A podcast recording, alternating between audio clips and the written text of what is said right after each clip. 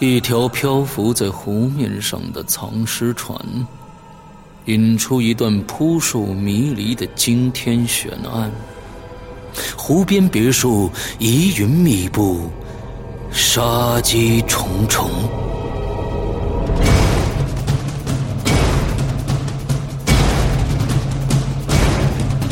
鬼影人间》携手中国著名推理小说家蓝马，打造《鬼影人间》首部中篇推理悬疑音乐剧《湖边别墅的鬼影》。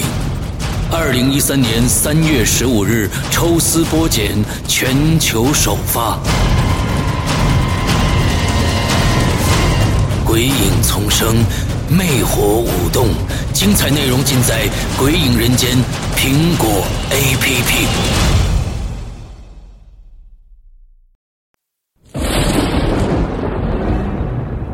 去有心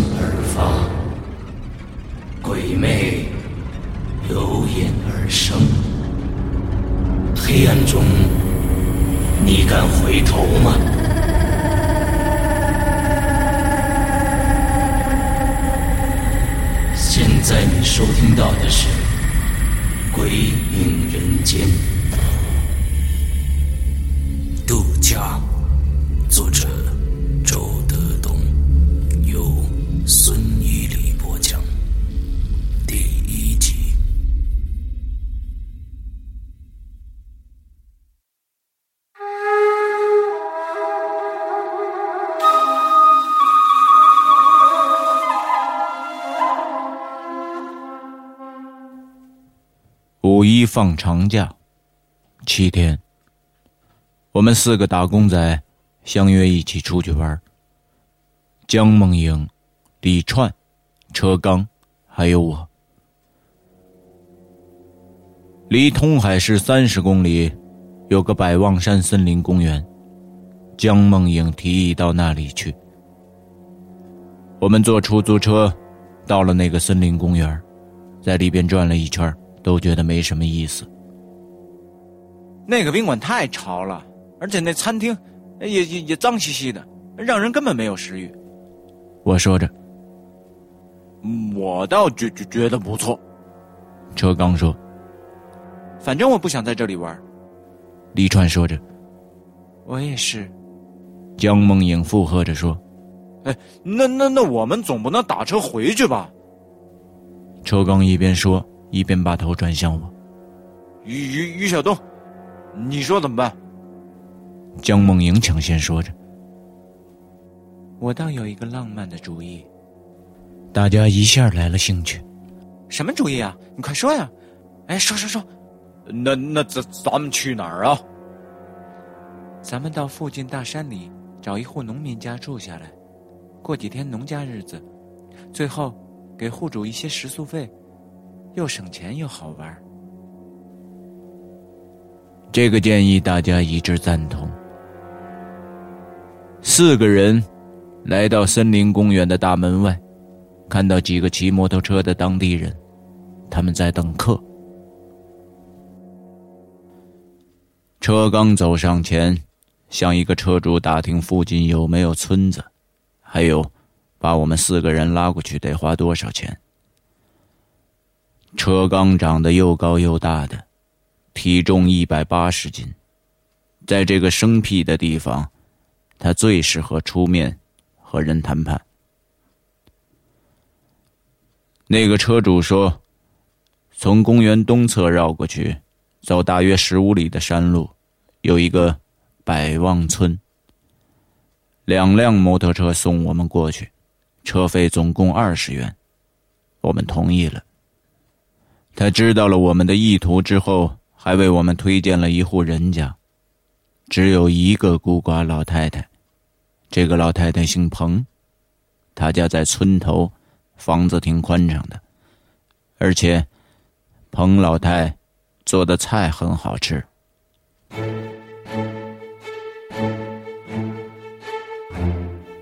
车刚太胖了，他和身材细弱的江梦莹坐一辆摩托车，我和李串坐一辆。这条乡间山路坑坑洼洼的，摩托车司机倒是轻车熟路，开得飞快。那摩托车像发疯的奔马似的，一刻不停地奔跑着。江梦莹一声一声的尖叫。第一次见到江梦莹，我的心就波动了一下。他的眼睛里似乎有一种牵扯我魂魄的东西。其实，到百望村并没有司机说的那么远，顶多十里路。他们把我们送到了彭老太家的大门前。彭老太正坐在院子的竹椅上晒太阳。他是一个干瘦的老人。一个摩托车司机走进了院子，对他大声喊道：“彭老太，你家来客人了啊！”彭老太站起来。不知所措的望着我们，显然不知道我们的来意。他耳聋，摩托车司机又喊又比划，终于把事情算是说明白了。彭老太大声对我们说：“你们想住几天就住几天，钱呢，给多少都行。”就这样。我们在彭老太家住下来了。这是一幢东北农村常见的砖面土坯房，三间，正中是走廊和灶台，墙上挂着金黄的玉米和火红的小辣椒。院子里整整齐齐的堆放着柴草，有一个鸡架，四五只鸡闲闲的觅食，还有一个高大的狗窝。不过没看见狗的影子。大门外面有一条小河，河水哗啦哗啦的流着，很清澈。河上有一条吊桥，很老旧了，铁链粗壮，锈迹斑斑，铺着长短不齐的木板，看颜色已经是朽了。河这边的岸上是菜地，种着韭菜之类，绿油油的。河那边的岸上是一个小土山，山坡上长满了青草和低矮的灌木。一条蜿蜒的小路，爬上山顶。进了院子之后，我和车刚、李川都很兴奋。李川东瞧瞧西看看，叫嚷着：“哎呀，这儿真美！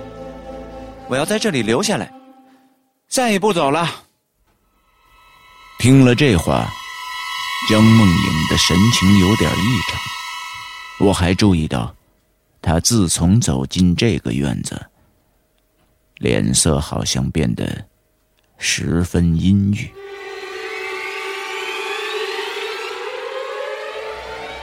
江梦影，你怎么了？我问他。啊，没怎么样。你好像不喜欢这里啊？没有。反正已经来了。他望着大门外河对岸的那个小山，三心二意的说着：“彭老太住东屋，我们住西屋。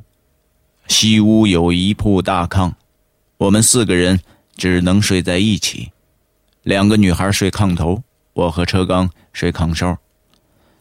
车刚拎了拎被子，很干净。”但是很单薄，这被子倒挺干净的啊，就是薄薄了点这半夜要要冷了可怎么办呢？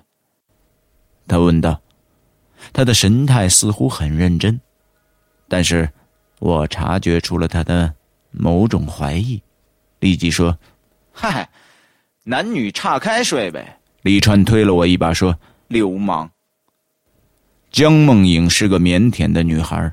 很少有人在她面前开这样的玩笑，我以为她会脸红，可是我转头看了看，她好像没听见一样，正望着窗外发呆。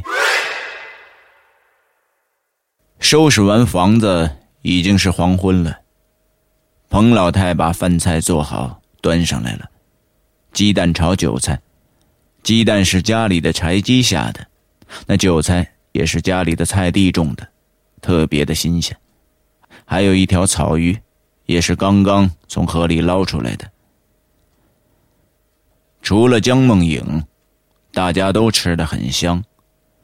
江梦莹只吃了一点，他就不吃了，一个人走出了屋子。我们三个吃完之后，也来到了院子里。江梦影还坐在竹椅上，望着河对岸的那座小山发呆。现在，那座小山呈暗淡的苍青色。江梦影，你在看什么呢？李川问。江梦影说：“没看什么。”李川转身对我说：“哎，小鱼，小鱼，咱们到对岸去转转吧。”我说：“那万一要是撞上狗熊，可怎么办呢？”李川指了指车刚说：“嗨，有他呀，咱们还怕什么狗熊啊？”我点了点头说：“嘿，还真是啊，这狗熊的饭量，撑死也就是一百八十斤左右。”车刚对我挥了挥拳头说：“你你你再咒我，我把你给扔扔到河里头去。”江梦影突然转过头来对李川说。你刚才说什么？李川看了看他，说：“我说到对岸转转呀。”江梦莹说：“不，我是问你，我们刚进这个院子的时候，你说了什么？”李川想了半天，他也没想起来。啊？怎怎么了？我随便问问。江梦影，你没事吧？你好像中邪了似的。江梦影古怪的笑了笑，说：“ 是吗？”车刚说：“哎，这咱咱咱咱们进屋休息吧，好好的睡一觉，明天咱们再过河玩去。”四个人回了屋，天色已经暗下来了。车刚四处摸着灯绳。我突然转头对江梦影说：“哎，江梦影，我想起李串刚进院的时候说什么了。他说，他要永远的留在这里，再也不走了。”江梦影好像抖了一下。车刚终于打开了灯，灯绳原来在炕头，灯泡的度数很小，它高高的挂在光秃秃的棚上，光线昏暗。棚上。和墙上都糊着旧报纸，都是些黑龙江农村报和通海日报。墙角的木桌上放着一台很小的电视机，我伸手想打开它，江梦莹马上碰了碰我说：“哎，别看了。”我把手缩回来了。江梦莹轻轻的笑了笑说：“你看，这里的夜晚多宁静啊。”四个人上了炕，江梦影关了灯，大家摸黑脱衣服。山里果然静极了，河边的青蛙叫得很响，呱呱呱叫个不停。我靠墙，又高又大的车缸躺在我的旁边，中间的炕空着，我不知道那两个女孩谁靠墙。我希望是李川，我希望。离江梦影近一些。车刚有些兴奋，他在黑暗中说：“哎，那咱咱们讲恐怖故事吧。”李川说：“讲呗，反正我不怕。”我感觉到他的声音很近，靠墙的应该是江梦影。江梦影没有表态，我说：“好啊，那我先讲。”外面没有月亮，屋子里特别的黑，没有人在说话了。我静了静说：“有四个人呢，在山里一户农家借宿。这户农家的主人是一个耳聋的老太太，她住在东屋，那四个人住在西屋。这天半夜，四个人中的三个人。”都睡着了，只有一个人醒了。他爬起来出去撒尿。等他回来的时候，他刚要摸黑上炕，忽然感觉不对头。他借着月光仔细一看呢，那三个同伴都不见了，只有那个耳聋的老太太端端正正的坐在炕上，正对他笑呢。颤颤巍巍的问那个老太太：“呃，那那那那三个人去去哪儿了？”老太太说：“我和他们换房了，他们在东屋。”这个人急忙跑回了东屋。可是，他看到那个耳聋的老太太端端正正的坐在东屋的炕上，朝他笑呢。李川说：“你真讨厌！你再讲，我半夜都不敢出去解手了。”嘿嘿，那我陪你啊！李川扔过来一个枕头说：“讨厌，你去陪那个老太太吧。”哎，你小小点声。你这万一让人家听见，多多不好啊！我说，没事他耳朵聋，要是听见就怪了。车刚说：“哎，你你你们最害怕什么呀？”我说：“呃，坟地。”李川说：“我也是。”车刚说：“坟坟坟坟地有有什么可怕的呀？不就是埋埋着一堆骨头吗？”嘿。你别打肿脸充胖子啊！我坐起来说：“打赌吗？你现在一个人上坟地那儿跑一圈去，你敢吗？”我我我没事我上坟坟地跑什么去？我车刚见我来真格的了，立刻缩回去了。他又问江梦莹：“小小小丁你你最怕什么呀？”一直没有说话的江梦莹在最远的炕头低低的说。我，我怕梦游。梦游这两个字，好像在这个黑夜里，刺中了大家最脆弱的神经，谁都没有接茬梦游的人，去的地方往往都是他平时最害怕的地方。我想，假如我梦游，一定会去坟地，深更半夜，一个人。轻飘飘的走出门，一直来到荒郊野外，走进杂草齐腰的乱坟岗，在每个墓碑上摸一摸。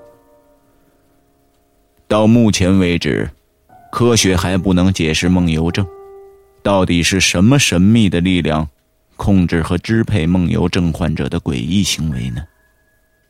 是潜意识？对于梦游状态的人，身手出奇的敏捷，即使睡前设置重重障碍，比如满地的玻璃瓶子，比如捆绑一条条的绳索，比如一道道明锁暗锁，在光天化日之下，清醒的人都难以跨越和解脱。可是梦游症患者，却可以一一的化解，他不会碰到一只瓶子。他可以麻利地解开身上的一道道绳索的活扣和死扣，可以成功的打开所有的锁。梦游症患者像影子一样不可阻挡。呃，这咱咱们几个人没没有梦游的吧？车刚好像开玩笑的问。即使有啊，自己也不知道。李川说。我我不怕自己梦游，反反正我也不知道，爱去什什么地方就去什么地方呗。我最怕，我我我我最怕看见别人梦游。车刚说，停了停，我说，哎，我听过这样一个故事，有个厨师梦游，他经常半夜起来。拿着明晃晃的菜刀在石头上磨，刺啦刺啦的磨很长的时间，又轻轻的回到同宿舍，然后站在几个人的脑袋前面，一个挨一个的比划。那刀法准得很，每一次菜刀剁下去，刀锋只是落在那些人的头皮上，那些人是毫无察觉。有一天呀。这宿舍里有个人半夜进来了，他看到了这个恐怖的场景，大喝一声：“你在干什么？那个厨师啊，含含糊糊的说：“我在切倭瓜。”李川怯怯的说：“车刚，你你半夜可不要梦游啊。”车刚说：“你李川，你你就放心吧，就算我梦游，也找不到这户人家的菜刀啊。”车刚在一家川菜馆当厨师，李川是服务员。我在他们对面的药厂打工，跑推销，经常来到他们那里吃饭，时间一长，大家就熟了。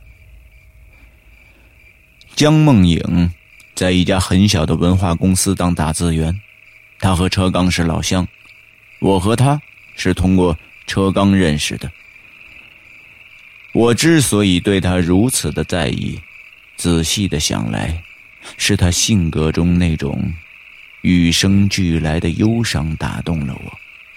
尽管我平时笑哈哈的，甚至是个幽默的人，其实我本质上是一个不快乐的人。这个时候，大院里突然传来了狗叫，那声音显得很粗，一听就知道是一条高大的狗。他好像是看到了什么不干净的东西，叫得很凶。我说：“哎，这家的狗回来了。”李川说：“哎呦，那那半夜出去上厕所可怎么办？”车刚说：“嗨，有有他守在院子里更更好。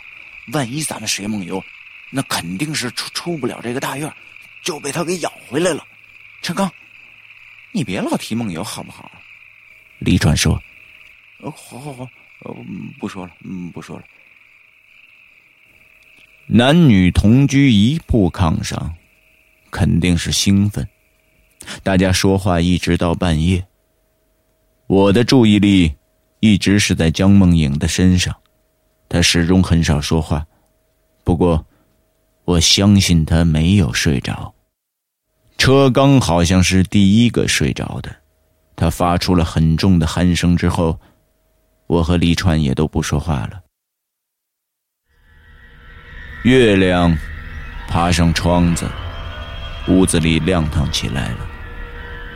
过了很长时间，两个女孩似乎都睡着了，我也迷糊了。不过，我身体里有一根神经。始终紧绷着，我猜想车刚趁大家睡着之后，说不定会偷偷摸摸的钻进李串的被窝里去。车刚的鼾声一直打得很响，不像是伪装。那两个女孩的鼻息此起彼伏，其中一个重一些，一个轻一些。重的肯定是李串。我一动不动的聆听着，四个人就这样奢侈的浪费着这千金一刻的良宵。后来，天好像悄悄的阴了，连微弱的星光也没有了，屋子里一片漆黑。突然，我听到一阵洗扑克牌的声音，哗啦哗啦的很响。在东屋，这深更半夜的，彭老太在跟谁玩牌呢？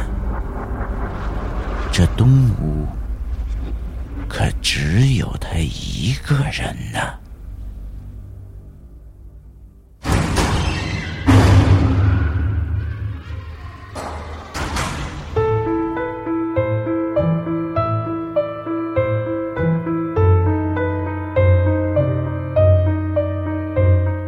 刚刚你收听到的是《鬼影人间》第二季之《度假》，作者周德东，播讲人孙一礼。下周五晚二十三点五十九分，请继续收听。你敢来吗？